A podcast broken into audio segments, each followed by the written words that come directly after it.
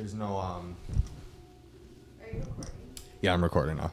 We'll just naturally get into it. She said that there's no like no people that announce the bingo shit anymore. It's just machines. Like you play bingo on a machine. Yeah, isn't that weird? Everything's computerized nowadays. That's so weird to me. It is very. That like takes away the whole experience of bingo, dude. yeah. Talk for me a little bit. Everything at the casinos now. I mean, that's why I play craps. Do you play craps? I do play craps. Oh, I love you're, craps. you're you're you're you're a gambler, huh? I like throwing the dice, Oh, dude, I hate gambling. but it, you got to go in with your number, Yeah. and if you go down, then you're done. Wait, okay. Which one is craps? So craps is where you throw the dice on the table. Yeah. It's like always the rowdiest table. Is that the one where everyone's like seven, seven? Yeah. Okay. Yep. See, I'm so not a gambler. I don't even know what the games are called. Like I know blackjack. Mm-hmm. I don't know what the difference between blackjack, Texas Hold'em, poker, or any of that shit is. Blackjack's just going to 21, so basically hoping that the deck's not stacked against you. And Yeah. Poker's actually, you know, playing two cards in your hand, five cards on the deck. So Huh. waiting as they come out, and your hand can get better and better Yeah. as the cards come out. Do you play cards too? Yeah, I like playing Yeah. poker. Okay, cool. What um what got you into into gambling? Uh, I wouldn't say I'm like a degenerate gambler, but But you like to gamble? I enjoy it. It's fun competition. Are you fucking kidding me? I just turned it I just threw it. That's my mommy. Light interruption of the podcast. My bad, guys. Turn that shit off. How do you turn it off? Do you know how to? Taylor will figure it out. It's the competitive nature. You like you like to gamble for competition? It's not necessarily gambling if you know what you're doing. I mean, if it's Okay. calculated, I mean, if you're just showing up and playing and hoping to get lucky, it's definitely gambling. But if you're actually putting some effort into it and, you know, know your odds and stuff, you can play it the smart way. So you don't like count cards or anything? No. No? Definitely not counting cards. Okay. But, I mean, there's probability to it. Yeah. So do you have an actual strat when you go in? Uh, yeah. I mean, I play play the line, and then uh, well, if I'm playing craps, typically I'm playing the line always. And What is then- that? So the lines like you have to play the line always when you're playing craps, and then there's a whole bunch of different games like you can play the field on or off, and it's basically just different number rolls that you can hit. So. Uh, the field has the different numbers that you can roll. The line has different numbers that you can roll, and you get paid out different ways, different odds, depending on what's rolled out. Got it. Okay. Who taught you about all this stuff? My buddy Zach taught me how to play craps. Your buddy Zach? Yeah. Is he a degenerate gambler? Or? He's a degenerate. gambler. yeah. he's good. He he has his strategy too. Uh, but you know, the first time I played craps, we went in and I invested like 300 bucks. We were going in and it was like 300 bucks. I'm gonna learn how to play this, and they Yeah. they'll, they'll teach you the game there. Whoever's at the table. okay. So I mean, the casinos are actually super helpful because they want to get you in and get you playing, so you know what you're doing. Right. Because you'll spend more money. More likely to come back and spend more money. Yeah. Right. I feel like you have a better chance of winning. So Okay. smart. Uh, So how old were you when you like started actually gambling? Uh, you got to be 21, but is that like when you? No, I mean I I've been playing like blackjack or not blackjack Texas probably for I don't know probably since I was like 13, just like with the family. Really? Like when we're up at deer camp or whatever, we'll play Texas. But I mean, obviously going to the casinos, I I really never got into it at the casinos, and then probably a year or two ago found the craps table and learned how to play it. I think probably New Year's a year or two ago. Okay. Yeah, So is this before you found Taylor? Was No. this your first love? No, Gambling? It, it was not. I wouldn't say I love gambling. I enjoy gambling. Okay. Got it. Something fun to do. Yeah, not yeah. like I'm gonna go to the casino every weekend, or not like I'm betting on all the football games and all that stuff. But Dude, that that I actually don't get when people are betting on like uh, fucking games and stuff mean, or can- sports teams. you can bet on everything. right. Like people who bet on horses. Yeah, I don't. Get That's that. so strange to me. No. What is that called? The Kentucky Derby, right? Do you watch that? no. No.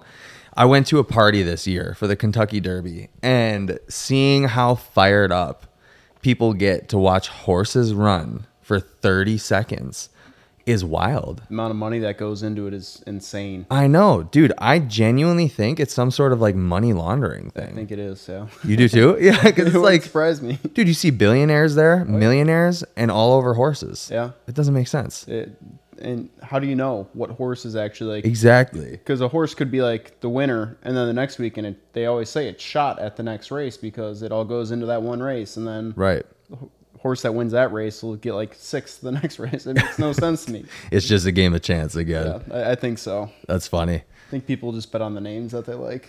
Yeah. no, that's actually what we did. We were like the whatever name was the funniest you just Yep. chose and you went with that for 20 bucks or whatever. To me $20 is $20, man. I'm not going to throw $20 away for no reason. I agree. So, anyway, welcome back to another podcast, Counterculture. This is Elijah. Funny story. He is my cousin's fiance. So, we're going to grill him today about what his intentions with my cousin are. Elijah, what do you intend on doing with my cousin? I intend to marry your cousin and give her the best life that I can offer her. Treat her like a lady, huh? Exactly. That's good. very traditional. Really? Yep. Okay. What What does that mean to you? Uh, I believe in the traditional role in a marriage, so it's my duty to provide for her and to give her everything. And if she wants to work, great, but I don't want her to have to work. So Okay. I feel like it's my duty and obligation to provide the best life for her. She doesn't have to worry about the bills at all, and if she wants to go work because she enjoys working, that's up to her at the end of Yeah. the day. But I want her to be able to pursue her passions. You know, when we start a family, I want her to be present, take care of the kids. I don't want them being raised by the education system. I'd like her to be very involved with them.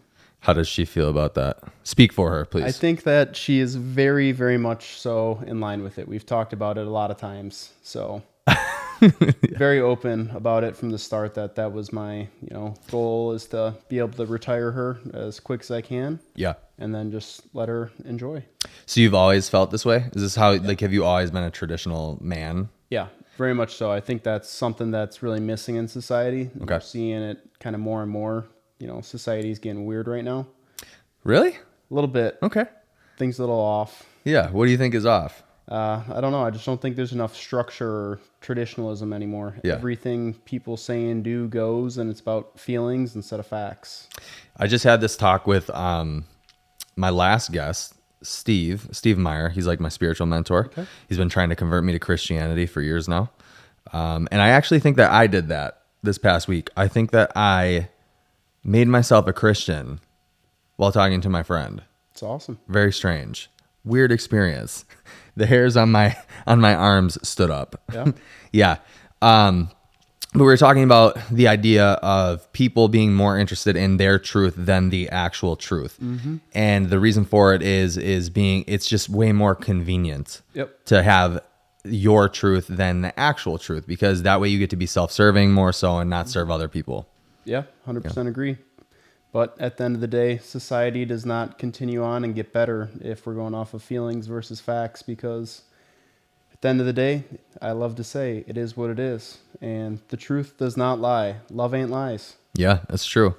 So did you grow up in a super traditional family? Is this how like you Yep. were raised? Yeah, very traditional family, traditional roles. Uh, you know, my grandparents have been married for going on, I think what, sixty years, over sixty years. 60? and it's as traditional as it gets. My grandmother has always, you know, taken care of the homestead.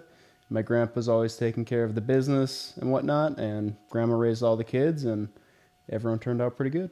And then your your dad continued the same way? Yep, my dad continued the same way. I have five brothers, and I think we've all turned out pretty good. Two oldest brothers are doctors. Wow. Uh, my brother right below me was my business partner for a period, and he's into business. Brother below him is an electrician, and the youngest one is in his junior year of high school still. So, Very cool. Wow. So what did grandpa do?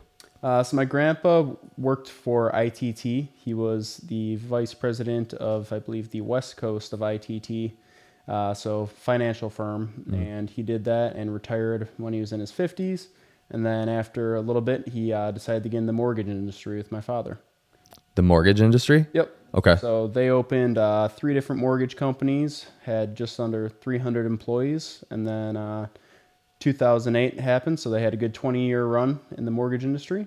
2008 happened, and they went from about 300 employees down to about 14 over the next four years. Wow. Uh, when the world was falling apart. So then, where does your dad make the transition from the mortgage stuff into what he does now? Yeah, so uh, in 2014, uh, when they were closing down the mortgage offices, they rolled everything into Waterstone Mortgage. Uh, and they had all this office furniture in the office that they owned, and nobody likes to lease spaces with them fully furnished. So he had my brother and I start posting ads on Craigslist, and he started selling off the office furniture. And about a year later, Office Furniture Warehouse was born. Wow. Okay. So this started because he had furniture from his last business. Yep. So how did he like? How did he, I guess, come up with the idea of just continuing to do that after putting it up for sale? Uh, so he started to turn some serious profit and, you know, didn't know what he wanted to do next in life. So he just kind of ran with it because it was working. He had consistent cash flow coming in from all the furniture. And then uh, a friend of mine's father was in the used furniture liquidation space and relocation space. So that's what I was just gonna ask. Yep. And, uh, you know, they got to talking at a football game and he didn't really do a lot of resale on the furniture. So we started taking that inventory that he was liquidating from some of these companies and we were reselling it on the uh, resale side of the business. So did your dad go to college He did. Yep. He went to Milwaukee for business. for? Did he get a degree? Uh, I believe he did get a business degree. Okay. And so, how, out of all your brothers, how many of you guys got degrees? Uh, so my two oldest brothers got degrees. I ended up dropping out, and then my two younger brothers, uh, the one right below me, he didn't go to college. He went the business route, uh, and then the one below him went to trade school. Okay. Cool. Why did you? T- why did you go to college in the first place? I went to college because my parents wanted me to. So Even after being in business? Uh, yeah, so I hadn't started my company at this point yet. Uh, Well, I mean, even after your dad had the experience Yeah. of being in business. Yep. Wow. Okay. So they uh, really believed in the education system. They put us through private school. Uh, I took a non-traditional route. I convinced my parents after my first semester of freshman year of high school to let me leave high school and go live down in Georgia and uh, race motocross year round. What? Really? Yep. So I didn't know that. Yeah, so I toured, uh, you know, the U.S. racing racing the amateur national circuit for motocross. Lived at three different training facilities in Georgia over the next three years, and uh, yeah, Did you do homeschool? Yeah, so I did online school, so I schooled myself. Really? Yep. So Okay. before online school got big with the pandemic, I was years ahead of that. Wait, but I can't. I couldn't even imagine doing that because I was such a bad student in high school. I, I got to be a good student in college, actually a really good student, but in high school. So you were actually dedicated to doing this school, or did you kind of like fuck it off? So the whole thing about school is there's so much wasted time in the classroom Yeah, hundred percent. with all the you know other students being there. You're everyone has to learn at the same pace. So someone like you could you know take ten minutes to get something, where another person in the classroom couldn't get it for three days while you're in that chapter, and you are put at the pace of that other person. Right, because I'm a genius. So Yeah, exactly. Yeah. Uh, and then you got all the other things, you know, you got your gym class and you got recess and, you know, lunch breaks and all these other breaks throughout the day. And it just spreads it out over eight hours. And it's almost like it's more of a uh, daycare than it is a Yeah. school. I mean, if, if someone's able to learn at a much faster pace, why slow them down? Just, in my opinion, let them go. So my schooling took me probably on average about three hours a week, if even. Wow. And I still graduated with, you know, great grades. did you have to? Is there standardized testing that you have to go Yeah. do? So it was a, a program called K 12. So normal curriculum uh, that you would learn in a traditional uh, school system. It's a registered public school system. It was just all on the computer, except they give you all the textbooks and the lessons and plans, and you can go at it as quick as you want to. Wow, that's nuts. So what what like drove you to want to go race motocross? And on top of that, how did you actually convince your parents to let you do that? So I started racing motocross when I was about 11 years old, and I was very dedicated to it. I get very obsessive about things that I'm passionate about. Makes So sense. I saw that all the top kids were, you know, at these training facilities that were trying to go pro, and uh, I got really serious and dedicated about my training. I was running three to six miles a day, and then cycling about 40 miles on average a day on top of it.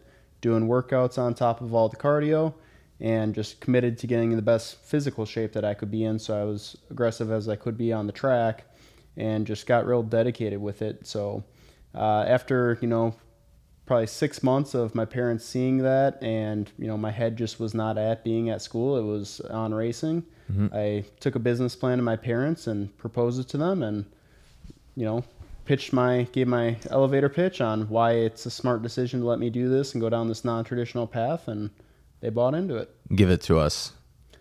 i don't know if i have it memorized still but uh, You got something?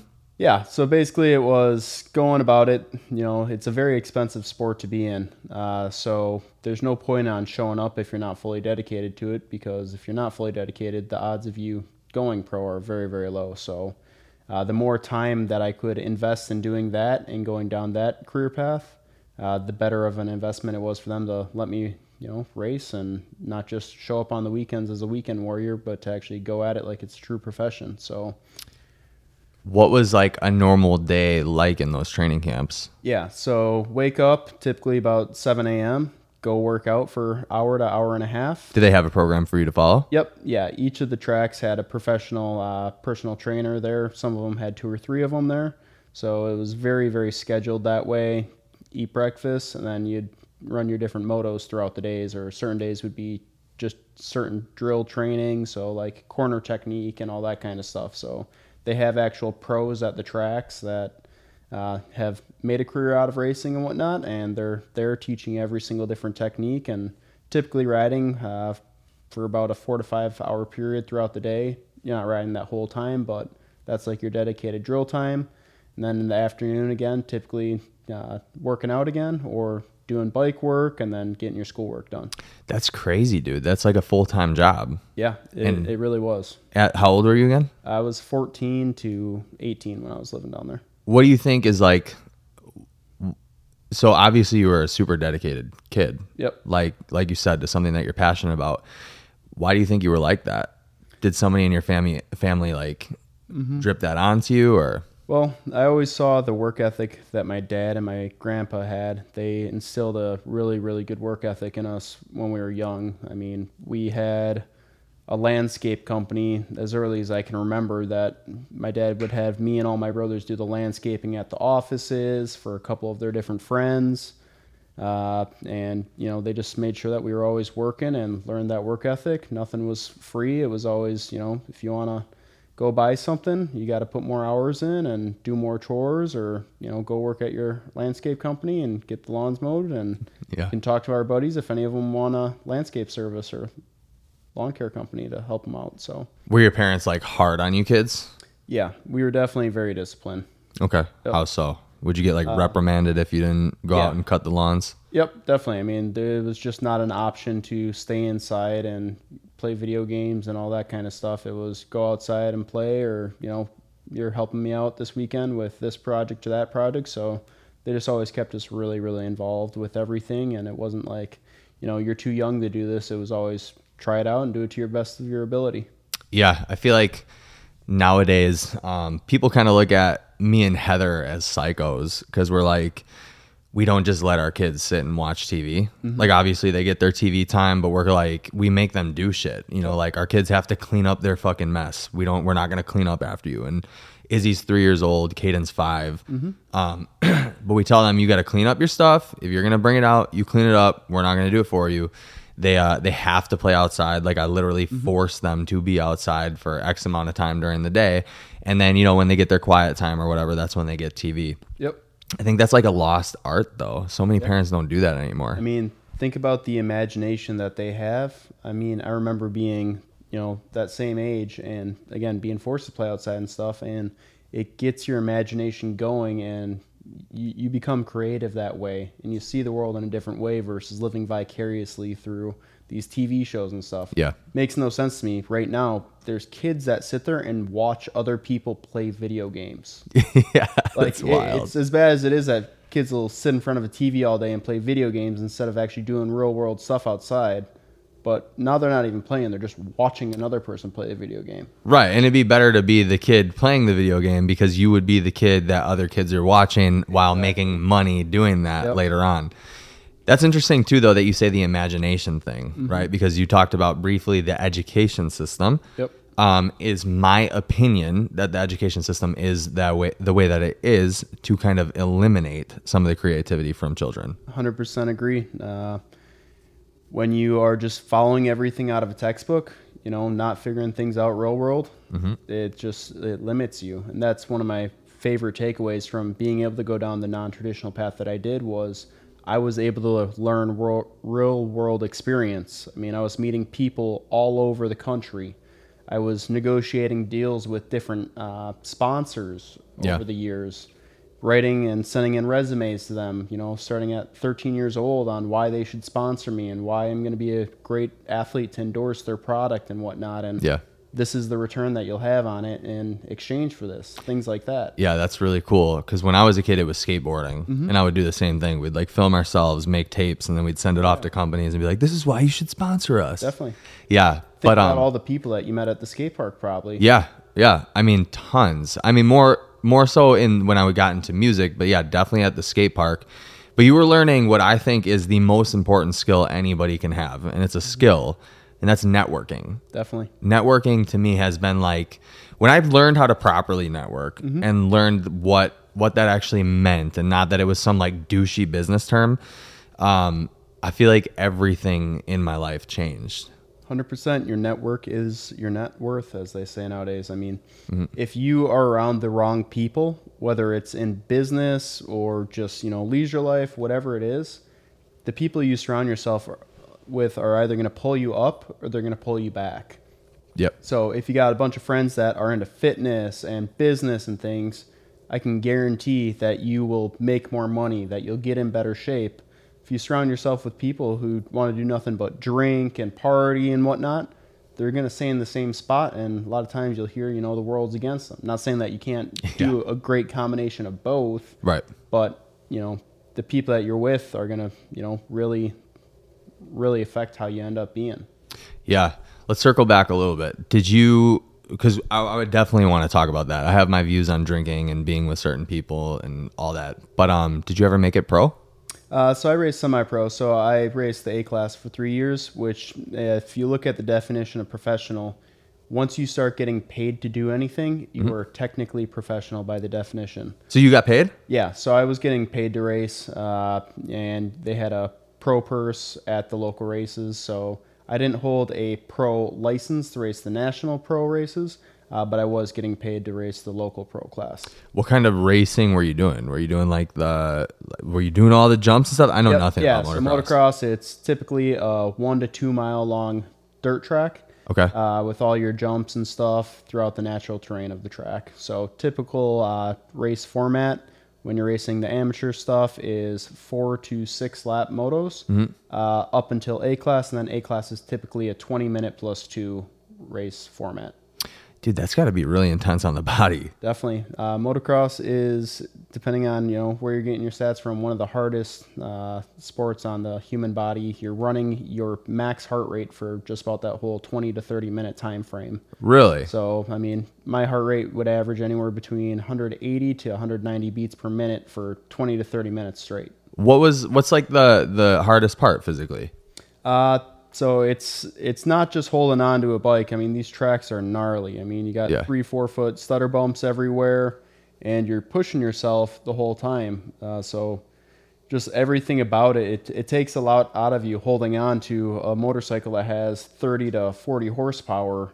You know, going around that track as fast Yeah. as you can, having the right body positioning. I mean, the bike's your body's part of the shock absorption and the suspension, and you know, suspension's great, but when you're hitting all the bumps and everything just for that long, it it beats up on you, and then all the injuries that come with it too. Yeah, for sure. All the crashes. yep. Yeah. What is the worst injury you've had? Uh, I had full facial reconstruction. So uh, about a month or two after my parents let me leave high school, we were at the uh, Spring Nationals down in Texas, and my brakes went out. Back brakes went out the first lap, and don't know what happened, but brakes went out. There was a super high speed straightaway with a probably 120 foot tabletop at the end of it. And what they think happened is I just had too much speed, and somehow the handlebar came into my face and tore the whole left side of my face up. So Oh my god, had dude! full no facial way. reconstruction, over 300 stitches down to my skull, uh, fracture up in my uh, top of my face here, and lost my tear duct. So So your parents were probably like, "You're going back to high school, dude. what Uh, the fuck did we just let him Yeah. do?" So they had to actually fly down. I was with a buddy who was doing the same thing, and his dad ended up going to the hospital with me. But yeah, they flew down, got probably one of the worst calls of their life, and you know, it was there wasn't any like you know we're going back to school or anything like that. It was just what do we need to do to get better. Okay, cool. So yeah, I had a brain hemorrhage as well, so my brain was bleeding, uh, and you know, down in the hospital for three or four days. I woke up like the second day I was there, and it's like, what what's going on here? I didn't know where I You was were out. at. Yeah, I was out, so didn't remember really that whole week leading up to it. And from there, it was just like you know, finally got my dream of dropping out of school to go racing and start racing the national circuit and you know how do i get better because the doctor said you're never going to ride again with that injury Wow. and I was like, well, I'm going to ride again. And it was actually kind of surprising. My mom backed me, you know, 100%. I, I would have thought she would have said, no, we're done with this. We're selling everything. But she saw my passion for it and she always stood behind me when I was having the down days and kept me on the, the straight path. That's crazy, dude. One second. We got to restart this real quick. I'm gonna put a timer on so we don't have to do that again. What? So what does that do to a kid that's 14 years old? Right? You said that there was no one like, oh shit, we're going back to school. It was more so like, what do we do to get better and to not make this happen again? Is there any fear in you? Was it any? Was there any hesitancy? How do you think that like built your character? Because obviously at 14 years old, that's got to do something, right? Well, I got pretty lucky. I don't remember any of it, so it'd probably be a little different if I remembered it. Uh, but Yeah. I didn't remember any of the crash. Didn't know what happened at all. So to me, it was just what do I need to do to get back to racing as quick as I can. So within a week, it was back to training and back to running and on the road bike and everything. And then One week. going through all the yeah doctor appointments and whatnot. Had to do a lot of testing with my brain bleed and whatnot to make sure that that was healing properly mm-hmm. and you know the swelling was going down in my face. My eye was swollen shut for probably a week and a half, two weeks, to the point where I couldn't even see out of it. Wow. Uh, so I was just doing what I could to get my body back in condition and let it heal. What do the doctors say when you're like back at it and you're on the bike again? Uh, well, I had some great doctors, uh, but I didn't really see them after I got cleared to go racing again. So I would have been like, Yep. That- well, that's that's what I was thinking in my head. I was like, you can't tell me what I'm gonna do or what I'm not gonna do. I'm not. I'm never gonna be limited by what someone else says because we live in a world where people will try to limit you based Yeah. on what the normal is for them, and it's like, why are you putting those limiting beliefs on me? That's great that you had that mindset even at 14, dude. That's something that I I always had I was always a big dreamer mm-hmm. since I was young. But I didn't come to the realization about about this about myself until actually recently, probably like 2 months ago, 3 months ago. I read a book called Outwitting the Devil by Napoleon Hill. Have you read it? Phenomenal book. You read it? It's great. Um, so I read that book and I realized one of the reasons, like, because I've always been the ask my cousins, ask my family, right? I've been the like, kind of like the black sheep of the family. I just like don't give a fuck about anything. But I realized after reading this book, I actually did give a fuck. And the thing that I cared about was the opinions of other people. Not so much their opinion about what I was doing, but what their opinion would be if I failed at something. If I did something and then I failed it, right? And then so I come to this realization I'm like, wait, what the fuck am I scared about failing for? Like, who cares? If I'm the one who said, let's just say I opened this gym mm-hmm. and I gave it my all, I gave it my go, I started this podcast, I tried it, whatever it was, I tried it. I'm the only one that can say I tried it Exactly. out of anybody that I know. And better to try it and fail than never try it and never know. Because you, yeah, you always have that question mark, right? Yep.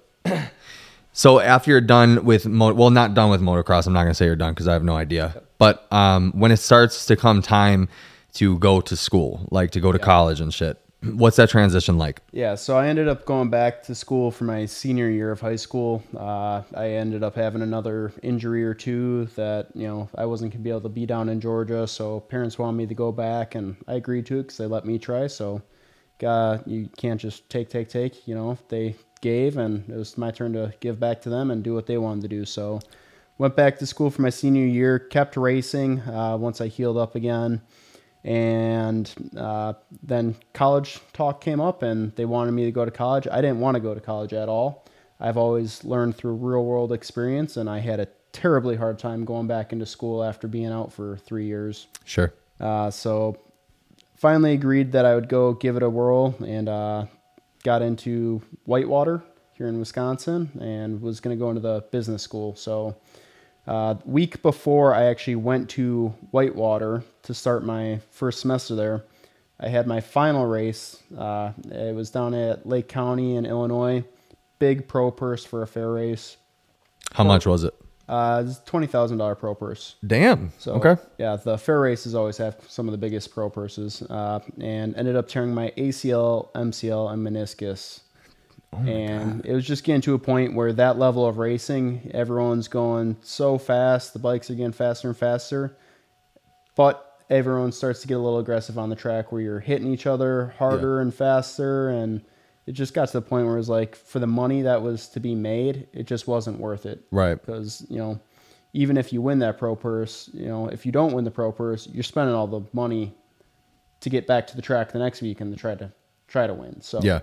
Just not a lot of money in it Where's the money made in the sponsorships? in the sponsorships yeah. Okay. and there's probably 40 guys in the world uh, that race it every single weekend at that top top level and then maybe 20 of them are actually doing well for themselves Got it. Okay. What's the hardest part about going back to school when you have to go to college?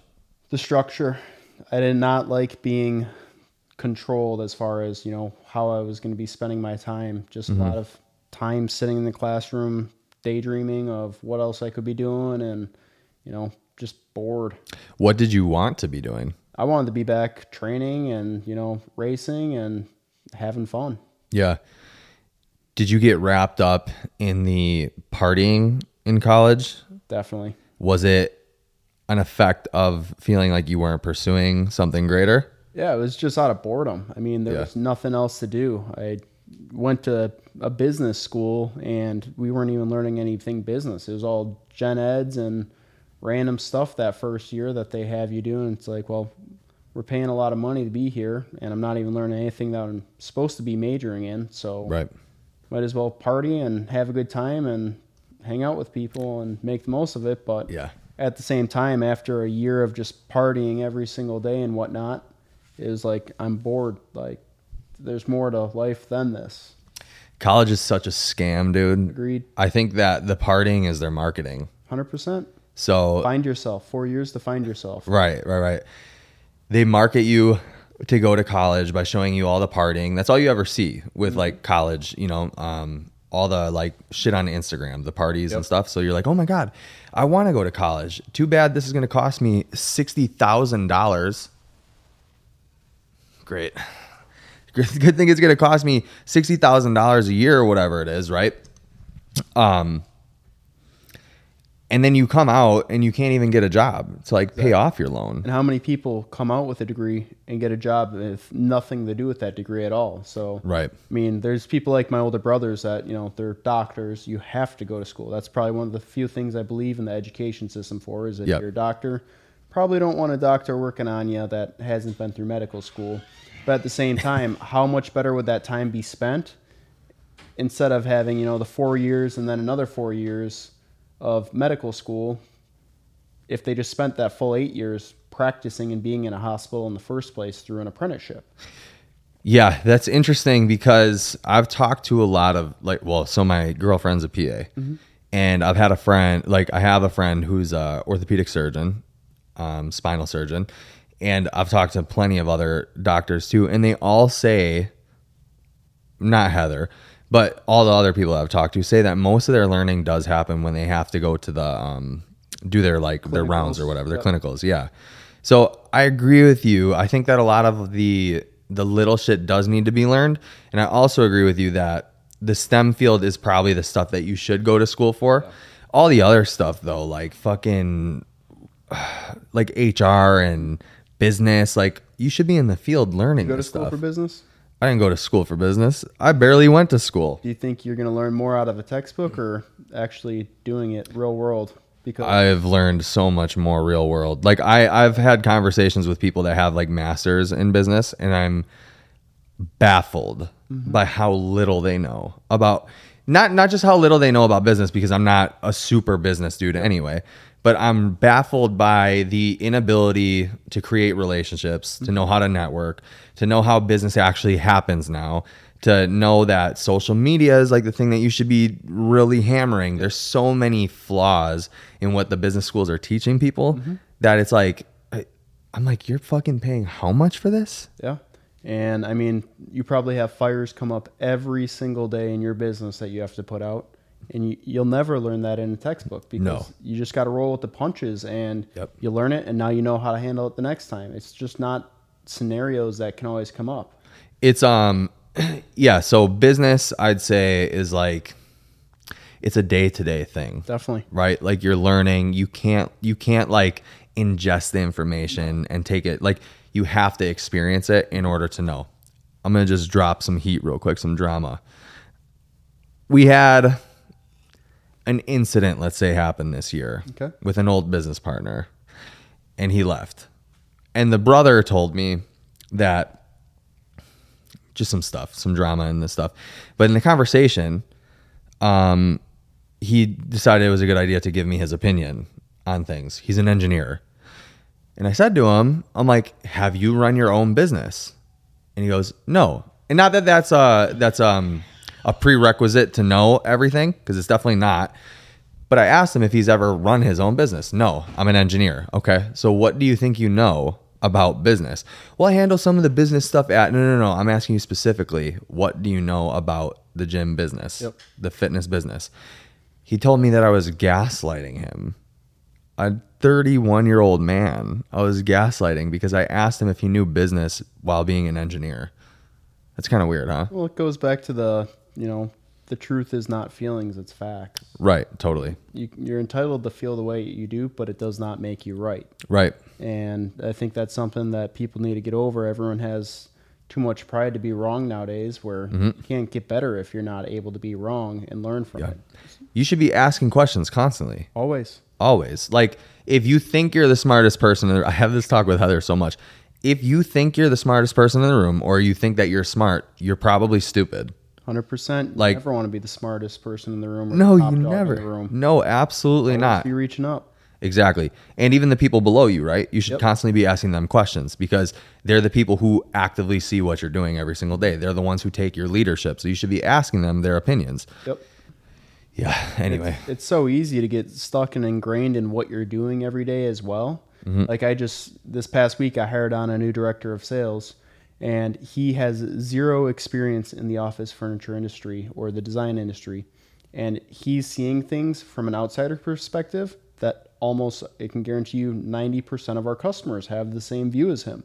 Hmm. So it's helping me see it in a very different way because I've been in the industry for the past 10 years now and it's easy to get stuck like I know all of this so just assuming that my other staff or my customers know or think the same way but they don't they think the exact opposite way most likely because they don't have all that time in it so Yeah. it's great to have him as an outside uh, person coming in and seeing it from a different way and it's going to help us restructure a lot of things to make it much better customer experience for all of our clients That's awesome. Yeah, hell yeah. So let's get let's get to how you actually get into business. Um, so you go to school, you dropped out after a year.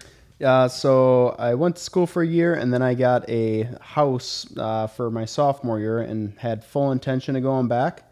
Uh, and we moved into our college house and it was, you know, same thing again. I'd been working for my dad that whole summer. I finally got out of the delivery and install side of furniture and into sales and rose to our number one sales guy very quick. I was spending a lot of time doing things differently instead of waiting for customers to come in.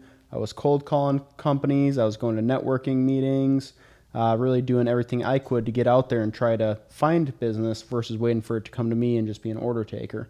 Uh, so went back to college, super excited about this house. You know, it's going to be a blast. We're going to get back to partying. And we moved in probably three weeks before school started. And after the first night, the floors were all sticky. There was dirty dishes in the sink every single day. and it was the day before sophomore year started. And I called my dad and I said, I can't do this. I'm coming home. Really? So they had been talking about franchising the business model at that point, and I said, you know, I want to be the first franchisee for you guys. I know the business well, and I want to own and operate a business. So took the rest of the college money and put it into our first franchise. Is that the one in Kenosha?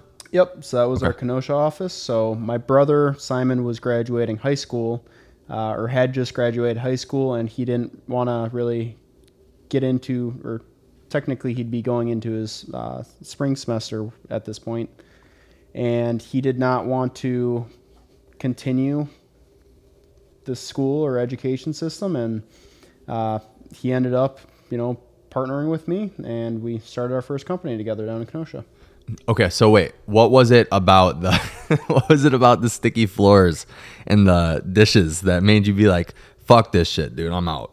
I was never allowed to wear shoes in the house growing up, Okay. and I did not like the feeling of having to wear shoes in my house every single day and it just being a disaster. I cannot stand living in filth. How many dudes were in this house? It was like six of us. 6? Yeah. Are they still your homies now? No, I haven't talked to any of them in years. Okay. So my best, one of my best buddies, Thomas, had actually dropped out and joined the Coast Guard Mm. uh, that summer, and he was who I r- dormed with my first year. Okay. And at that point, I was starting to like, you know, I'm not super, super keen on going back to school myself. And then it was just, you know, those three weeks of the nonstop parties again and everything being a disaster. And I was just over it. Do you think kids have to go through that? Uh, I don't think so. No? I mean, it was not my full decision to go to school. I Mm-hmm. wanted to actually, I didn't want to go to college, like I was telling you before. I wanted to get into the personal training side of things Mm. and get my uh, license to be a personal trainer. Uh, but my parents were super adamant that I had to give it give it a go and at least try it out. So do you think that do you think kids in their or their late teens, early 20s need to go through the party stage? I don't think so. I think it's the biggest waste of time that there is. Uh, I just don't think it's a good use of time at all. I mean, Yeah. I think it's good for parents to allow their kids to make those decisions and make those mistakes early on, but it's just such a waste of time and money. If I had that time back, I can't imagine how much further I'd be ahead. Yeah. So I tell all of like my kids that go off to college, right? I'm like, I'm maybe one of the worst mentors you could have in this sense that I'm like, I tell everybody not to go to college if they can help it, unless they want to be a doctor, an engineer, or whatever. Lawyer, whatever. Yeah, something something that's useful in the world, right? Um, but I'm like, I tell all them too. I'm like, dude, if I was your age again, in the in the age that we're in, there's no shot I'd be going to fucking college. No. At all. And I'd just be trying to grind it out on social media. I'd be doing fucking drop shipping. I'd try everything. such a saturated market right now. I mean, everyone is pitched that they have to go to college if they want to do anything, and now you're seeing more companies that don't want people that go to college because mm-hmm. they want people who are free thinkers Yeah. versus people who've been taught just to play it by the book. Yep. What was it like opening the first franchise? Uh, so it was really, really cool experience actually. So uh, my brother and I found a 3,000 square foot space on Highway 50 down in Kenosha, and it was like a old car dealership. And the car dealership across the street from us actually had all of their F-150s parked in our front lot. So it Nice. looked like people didn't know if we were a car dealership, if we were a furniture store, or whatever. But it was low rent for us, and we kind of just bootstrapped it. So all of our inventory, we liquidate companies as well. So we went and got all of our first inventory from a liquidation, uh, and had very low overhead from that. And we actually lived in the back uh, office on a futon uh, for the first eight months that we had that company. So every Nice. single day, wake up, go to the gym, shower at the gym, come back, open the store up, and then in the evenings we'd go do all of our delivery and installations until you know as early as two o'clock in the morning. The next morning we'd be wrapping up, Wow. and then heading back, going to bed, repeat every day for first eight months. You're 20? Uh, at that point, I was 19. 19. Yep. What are the rest of your friends doing at 19? Still partying. Yeah. A couple of my buddies from my other friend group were still racing. Uh, so either racing or partying at college. What are the kinds of conversations that you're having with those buddies? Uh, I mean, depending on who it was with, if I was with a a bunch of uh, guys that were racing still, it was always about racing and riding. Uh, if I was with other guys partying, that's all it was, was about partying. There was no interest in how the business was going or whatnot. And I quickly kind of grew away from both groups of people because what I wanted in life at that time was very different. You know, I went all in on the racing, or sorry, not the racing, with the business. Uh, and I had to give up the racing. I had to give up the partying, and you know, just focus all in on this one thing. So, did you feel alienated from your yeah. friends? Yeah, I definitely felt alienated. Uh, when they say it's lonely at the top, a lot of times that's because you have to uh, alienate yourself from the outside things that are going on, and it's kind of like a self decision because no one else is going to have as much interest in what you're doing if you are a business owner as you are. Whether it's Yep. your staff, whether it's your friends, your family, whatever it is, they might have surface level interest, but they're not as bought into it as you are. So Well, they don't care if it actually makes it or not. They don't have a stake in it. exactly, exactly. Do you feel any sort of like shade coming from your friends, or are they telling you like, "Man, come on, don't be a pussy, let's go party"? Yeah, I mean, definitely with with the people that were from that college friend group, definitely they didn't understand it. Yeah. because they were still in their party stage and whatnot. Mm-hmm. Uh, and the guys that were racing were still in the racing stage, and it just didn't really come up in conversation much. And it was like, well, you guys have no interest in what I'm doing, so it's kind of making it easier just to focus and go all in on this. But yeah, it definitely felt lonely at times. Uh, luckily, have really really tight family, so Mm-hmm. just spent a lot more time with my family at time. So when I first started this place, the gym, I remember having so many conversations with people about um like friends, right? They wanted to go to the bar, they wanted to drink. There's we're like 28, Yep. 27. And um they want they want me to like come and party on the weekend or whatever and I'm like, "Guys, I fucking own a business, dude. Mm-hmm. Like I can't be hungover tomorrow, and I can't go out tonight because I have fucking work to do. Like I have shit to do. No, no, no. You can do this. You know, you can do that. It's fine. You'll be all right. It's just one night. And it's like, no, it's not just one night. It carries into the next day. It's the next day, and then it's the next day after that, and then it's next week, mm-hmm. and the same thing happens again. It's like the momentum thing that we were talking about before, having discipline, right? Like if you allow yourself to do it once, it's gonna happen again, mm-hmm. and if it happens again, it will for sure happen a third time, and it's just a domino effect, right? Perpetual cycle that keeps on going. Yep. And then so eventually I like came up with this thing that I would tell myself almost every day is that it's better to be in no company than bad company. Agreed.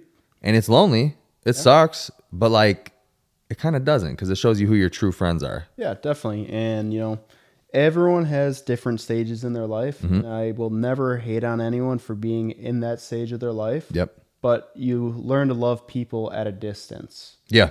So, you know, some of those people I'm back being good friends with, like some of the guys from that racing group, I'm back to being real, real close friends with them. Yeah. You know, one of them or two of them are standing up in my wedding uh, cool. next weekend. So there's just different kind of periods in everyone's life. And, you know, sometimes you have to distance yourself and sometimes you can rekindle those relationships. Sometimes they just move on and, you know, Yeah. evaporate. But You meet people where they're at, right? yeah, exactly. It's going to get real uncomfortable for you right here. what? you might want to leave. Fiance's in the corner for Yeah. everyone who can't see. Yeah, for anyone who can't see. so if you're listening on Spotify or iTunes, um, what is uh, what's like dating like when you're young, opening a business?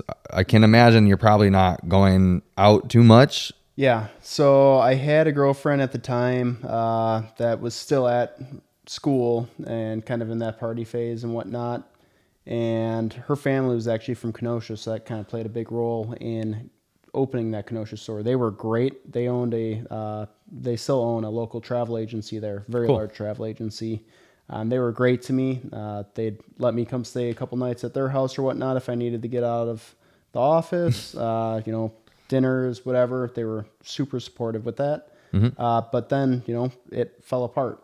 I ended up breaking things off, and you know that relationship it just we weren't at the same point in life anymore and i was 100% focused in on this and it was kind of dragging me back into the college partying stuff. Yeah. uh, i ended up you know partying a little too hard one night and ended up getting an owi uh, so i was still surrounding myself with those people and uh, you know ended up paying the consequences for it. So at that point i drew the line and it was like time to 100% cut this off because Wow. now this is limiting me and like you're saying it affects you the next day and after Yep. you just put yourself at risk surrounding yourself with those groups sometimes uh, so that was 100% my my decision uh, you know but it was time to grow up and move on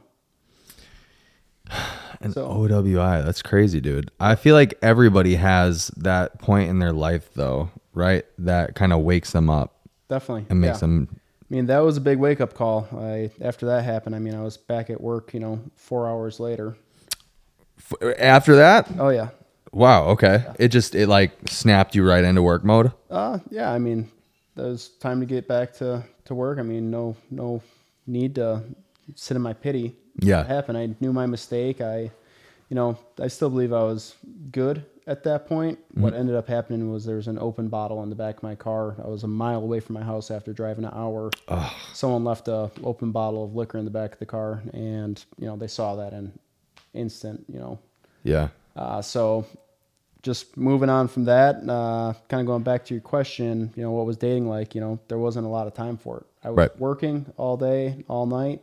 It wasn't like I was going out to the bar or anything anymore. So it wasn't like I was meeting a lot of people my age. Everyone I was talking to, and meeting, all that kind of stuff. It was much older group. Uh, I was the young guy, just trying to get my feet wet and establish myself. So wasn't really a big focus at that point. Okay. Cool. Yeah, I feel like, ooh, God, we could go, we could go crazy right now about things. I feel like women can either be a really big blessing in your life when you're trying to be in business and trying to achieve great things, or they can be your worst enemy. Hundred percent agree. So you know, after I ended that relationship, Also, men for women, by Definitely. the way. Yeah. uh, so after I ended that relationship, there was a couple, you know, short-term relationships, but kind of like what you're saying, they were not bought in with my goals or my focus or the support. It was, you know, why are you spending so much time working and whatnot? Uh, and then I met Taylor, and Taylor was the first girl who 100% backed me. Uh, on everything and never questioned when I had to push off a dinner date or, you know, cancel hanging out or whatnot to get more work done if that was the priority that night. You know, she'd actually come to the office and help me, even if it was just being there to hang out with me versus canceling. Uh, you know, she was there and would hang out with me while we had to get stuff built for customers or if I had to send out more bids or whatever the case was. She was always willing to be there and support me.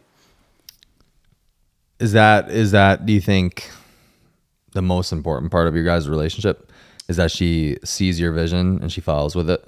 Yeah, I mean, it was definitely definitely essential uh, because you know it was one of the first things I let her know is that the business has to come first for this period in our life while we're building it and getting established. So there's going to be a lot of these times where I can't, you know, be there for this event or that event, or I'm going to have to cancel. And she's never had an issue with it. Uh, so I, I think that was one of the biggest things and one of the biggest things with our relationship because I am a businessman. It is, you know, it's my game is what I call it.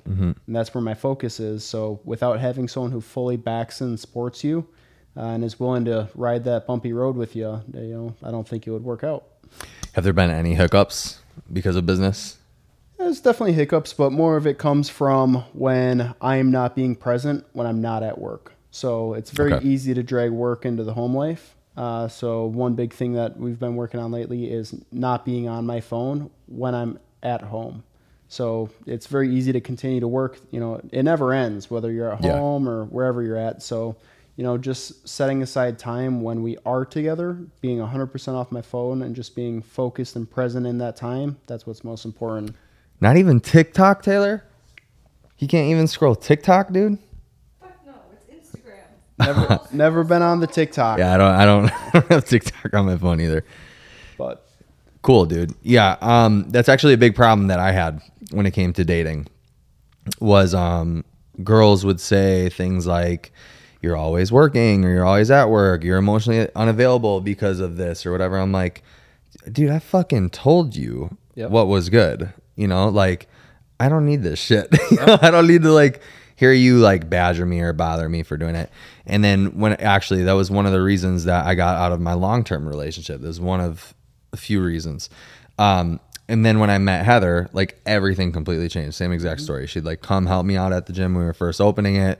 On Sunday, she would help me clean. She'd do just all the good stuff, you know. So And it's important to have that support because it is mentally, you know, grueling at times. You know, Yes. it, it doesn't stop. So, you know, where most employees are able to just take off on the weekends or whatnot, that's like your time, and it, it just never ends. You still have the problems coming to you. You Yeah. always got to put it out. At the end of the day, it's it's your name on the line and your money on the line. So hundred percent, important dude. to have that person who understands that and fully backs you with it.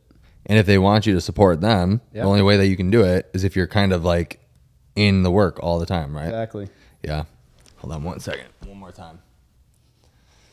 fucker. So for anybody that's listening, yeah, I just restarted the camera again. Um, okay, cool, dude. So let's get into the the traditionalist stuff because I think that this is uh, a topic that I want to really get into this stuff on the podcast because I think that let's let's start here. What do you think about Andrew Tate? I love Andrew Tate. Okay. I think he's one of the best things uh, to happen to the young male generation that's coming up right now Why? because he preaches all the things that they're taking out of society right now. Uh, so Give me a couple examples. faith is a big thing. Uh, he was Christian and now I believe he's Muslim. Yep. Uh, so I don't care what religion you are, but I think religion is one of the things that's been removed from society, Mm-hmm. uh, and it you can see the consequences of that. Yeah. Violence is higher than it's ever been. There's so much hate in the world nowadays, and what does religion do? Whether you're Christian, Muslim, whatever it is, uh, it brings people together. Yeah. Uh, so I think that having that strong foundation backed by a faith, whatever faith you choose to follow, is super important, and it teaches you morals and Yeah. gives you kind of core values to live by. Yeah. And I think all of the core values align with religions. You know, it's just the different intricate beliefs that come out of it. like who the prophets are and who the actual God is. Yeah, Yep. for sure. I would push back a little bit on that just by saying that I think it's a double edged sword with religion. I don't like religion. I like faith. Yeah. Right. So religion to me is kind of dangerous because there are so many uh, specific core values to each religion that it can cause violence. Definitely. You know. Um, the other Look, thing. if you look back at it, I mean, there were the Crusades back in. Oh, dude, yeah. And that's the other thing is like I think that violence now is probably more tame than it was in like those days, right? Or maybe it's not. Maybe it was just like more grueling back then. Like they're cutting people's heads off and shit, right? Yeah, normalized. Yeah. right. Um, what one of the things that I really like about Andrew Tate is that um he doesn't promote violence, but he wants to make training for dudes normal, Yeah. right? And I think a big problem, and I don't know if you've ever been in a fight. I've been in a few. Um, I think that one of the big problems in life is that people have never been punched in the face. I 100% agree. Yeah, and It's I, I easy to talk shit when you've never been punched in the face. it's so easy, dude. It's so easy because, and I was just talking to um, Heather about this last night. Sorry about that. I was talking to Heather about it last night. Was that somebody had a little bit of attitude with me the other day, and I was like, I just, you know, I I trained martial arts like my entire life, and then when I like was an adult, I trained Muay Thai for like six seven years. And one of the things that you're always taught, if you have a good coach, is never talk shit mm-hmm. to people you don't know anything about. Yeah. Because you're gonna get your ass kicked. You know, and so I was just like, I don't understand why this guy gave me a fucking attitude. It's so weird to me because I would never ever treat somebody Yep. that I barely knew anything about like that. Disrespectful. Yeah, ever because like he might have a gun on him. Yeah, and if. Yeah, you never know what's gonna happen. But that's one of the things I genuinely like about him is that he like lets people know like, hey, the possibility of violence, you know, is real. Yeah, I think you know he just promotes betterment of oneself. Mm-hmm. So uh, I think like anything nowadays, there's the one topic with Andrew Tate that I think gets the most uh, attention, and that's probably what most people look at as womanizing. Yeah. Uh, but if you really listen to his core message, I think he uses that really as just the big way to advertise himself. For sure. And then when you push that aside, uh, you see all the other things like the self betterment, you know, getting into business and you know making money and Yeah. just building the best life for yourself. You know, I think that's super important and something that people aren't taught nowadays. Do you think that everybody has that in them though, to be a businessman and to be a multimillionaire? I, I don't think everyone has it in them, but I think everyone has a certain amount of it in them. Yeah. And I don't think everyone needs to be a business owner. I actually would advise against people being business owners. Uh, I think more people will do better, make more money, be 10 times more successful if they find a business that they align with the mission, vision, and values of and then work as entrepreneurs within that business. I think entrepreneurship has been so over glamorized, especially with social media nowadays, and a lot of people don't even understand what entrepreneurship really is.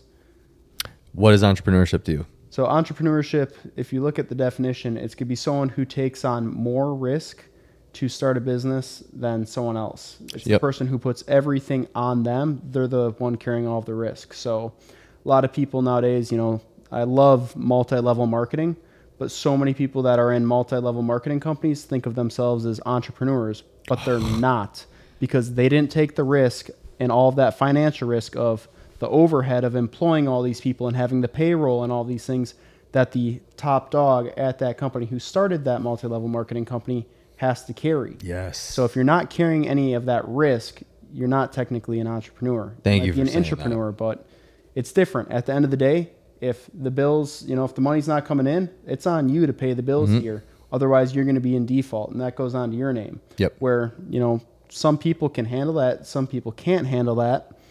There might be a trainer that you have that works for you Mm-hmm. who can't take on that risk, but could just kill it on the training side because Yeah. they don't have to worry about that risk, and they could even be a better trainer than you yeah. but they just can't juggle all of the other things. Right. So I, th- I think that, you know, it's not for everyone. And, you know, some people just can't carry the weight, and that's why they get stuck and they just start new thing after new thing after new thing and Yep. never really go anywhere with it.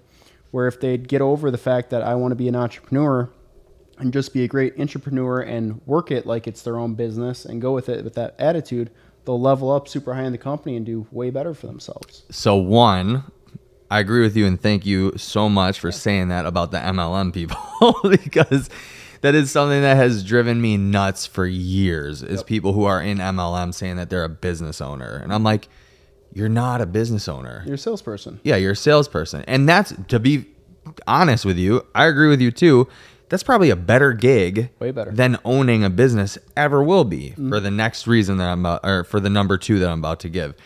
Number two, my uncle said the same thing to me that you just said for years about not getting into business. Like, mm-hmm. don't be, do not, like, he's like, you're obsessed with this idea of working for yourself and like, and wanting to be an owner. Mind you, he's a multi, multi millionaire. And he's like, but it's not as sweet as you think it is. And so, finally, when I turned 28 and I decided to do this, we have a two hour phone call. And by the end of the phone call, he goes, I know that you're made for this. Like, he's like, I know that I tried to deter you from being an entrepreneur for a long time, but now after this, like after these, all these years, I know that you're supposed to do this. I know you're meant for this. You're going to do great things, whatever. Um, but for that same reason though is that i think that entrepreneurship is so over glamorized right because everybody wants to be their own boss and you don't want to be your own fucking boss when you have to scrub the toilets No. dude nobody wants to be their own boss when they have to scrub the toilets And it's no on you at the end of the day to scrub those. things. exactly because the person that i have right now cleaning during this episode right he's not going to scrub the toilets No. i don't even expect him to to be frank but he's not going to do it i got to do it or my girlfriend or my mom will do it you know what i mean but like no like they when when when you have no idea how you're gonna pay rent next month, you don't want to be an entrepreneur. No, that shit fucking sucks. Yeah, and everything's so over glamorized and there's so much fake stuff on social media nowadays it's Mm-hmm. so easy to fake it you see a lamborghini in the streets and everyone goes and takes a picture with it nowadays i mean it's like people that wear the fake watches versus wearing real watches Yeah. if, if you can't afford that real rolex there's no point in putting a fake rolex on No. because all you're doing is deterring yourself from you know, putting in that work and actually having the real excitement when you can afford that. Yep. But people are just so worried about fronting nowadays on everything, and people just get lost in this of, you know, I got to fake it till I make it. And why? I, I don't know why everything's been so glamorized. And it's probably because of social media. Everything's posted online now. But at the same time, everyone knows at the end of the day who's faking it and who's really doing it. Dude, everybody knows everybody knows who's got money. Yep. Everybody knows who's really got the work ethic. You know, it's crazy to me because I know tons of people when they get uh like their when they get a boost in their salary, they go buy a new car. Yep. Or like when you know they they became when they started a business, it's not even cash flowing or anything. They got a new car. Yep. You know, stuff like that. And I'm like, do you want to be rich or just look like you're rich? I'd rather be rich. Right. Like for because for me, when I had the most money in my bank account, I was still wearing free clothes. Mm-hmm. Like, dude, I don't give a fuck. I just don't care. You you will catch me with an Audemars on at some point, right? Like when I can afford a five hundred thousand dollar watch or something, you will catch me with a nice watch for sure. But why are you going to waste the money on the fake one in the first place? Exactly. Yeah. Well, what did I say? Fake watch? No. You Oh no, I said okay, okay, my bad. Yeah, but um, no, you will catch me with a nice watch. It'll probably just be a Rolex, like the one that you got on right now. Is that a Rolly? Not a rolling. That's not a Rolly. Nope, I thought I saw a green face. Nope. Just a Tissot Oh. here. You will see. Five hundred dollar watch. Oh, there you go. That's nice. Something a little bit nicer. Yeah, five hundred bucks is good, but you will see the Rolex on my wrist at some point. But mostly, I'll like no matter what, no matter how much money I get, dude. I just don't care about showing people things. Like I've never cared about that. I've never cared to prove how much money I have in my bank account. I've never proved to like or cared about driving a really nice car. I drove a Mazda 3 when I could have afforded an Audi. You know, I didn't give a fuck. I never have. Well, you hear about the most successful people, and they're the people who can afford all this stuff, yet are still driving the Honda Civic or Accord around or whatever because, you know, the money's better in the bank or in investments that are going to provide for the rest of you than looking like you're rich and not having anything in the bank. Right. Fucking Steve Jobs, dude. Right? Exactly. Yeah. I mean, you see all these super elite, you know, super rich people, and they're the ones that are living the most normal lifestyles. I mean, look at Warren Buffett. Yeah. He's still driving the same Cadillac around. He doesn't live in some crazy palace. He Right. lives in, you know, an upper class neighborhood still and everything and just keeps on reinvesting, reinvesting, building that generational wealth. Eating fucking McDonald's too, right? He's the McDonald's McDonald's and Dairy. Queen. yeah, that's so funny. I agree with him with Dairy Queen, by the way. They have the best soft serve for sure. Yeah, dude. So, with that being said, this is where we're going to add the pod. Okay. I'm going to ask you three questions. I ask everybody this. What is your biggest goal for this upcoming year? Uh, my biggest goal for this upcoming year is to hire on 10 more people. Uh, and by doing that, we're going to be able to open up three more locations for Office Furniture Warehouse. So, Wow, good for you. giving another 10 people a uh, vessel for them to earn for their families and, you know, have a good living. This isn't. This actually is not one of the three questions. Is that like your ultimate goal? Like you, is that your why? Because you want to help people provide for their families. What's Yeah, your why? I, I want to give people a, uh, a non traditional path, kind of like I took. I want to be able to give them a vessel that they can always continue to get bigger and better for themselves and not ever have a cap on it because if we all keep getting bigger and better, it's just going to help more and more people. That's awesome. Cool. What are you willing to sacrifice for that goal? Uh, so I I've sacrificed a lot already to get to where I'm at right now. Uh, you know, took over the company this really 100% took over the company this past year for my father uh, after putting years and years in paying my dues and uh, say the question one more time. What are you willing to sacrifice for the goal? Uh, so I'm willing to sacrifice everything other than my my family right now. You know, it's my big goal this year is, and another big goal is to really just enjoy this first year with my to be wife sitting across from me. Uh, but you know, I'm willing to sacrifice all the fun and all the other stuff that most people are worried about living right now. You know, so many people in their 20s are out traveling the world and spending and partying and all that. And I'm going to continue to sacrifice that stuff so that we can build and you know enjoy life much earlier on than having to wait till we're late 50s, 60s to start enjoying life. So Yeah. willing to grind it out for my next 10 years, like I did my prior 10 years, and keep on going. Cool, man. Well, you already answered the third question. Those what are you not willing to sacrifice? Yep. Not willing to sacrifice uh, my relationships with my family. That's great, dude. Luckily, we're in family biz, and that helps things as well. Yeah. All right. Well, we'll carry on for another two minutes. How much do you think that that plays into your success? And Well, going back to your question about Andrew Tate earlier and what I think of him, I thought about that when you said of your the brother. biggest things I admire is how close he is with his family and Mm-hmm. his brother. Uh, you see that nowadays, so many families are broken up and they are not close or tight knit anymore. Where in the old days, everything was family business. Going Yeah. into Europe, still everything's family business over there. Yep. And I don't think that there's any better way to live life than being super close and tight knit with your family. You know, it's something I actually really, really value about the Indian culture is Mm-hmm. you see a lot of these families, they all live together in a compound, you know? Yeah. They pool their money and stuff like that. And it's very old school, but it works because they stay tight knit and it's easier to raise a family, you know, when you start having children and things, Mm-hmm. if you have, you know, the grandma there or the aunt and uncle there who can help you and everyone's just staying together because you can trust no one like family. Yeah. It Takes a village. does take a village. Cool, man. Well, hey, I appreciate you for being on the show.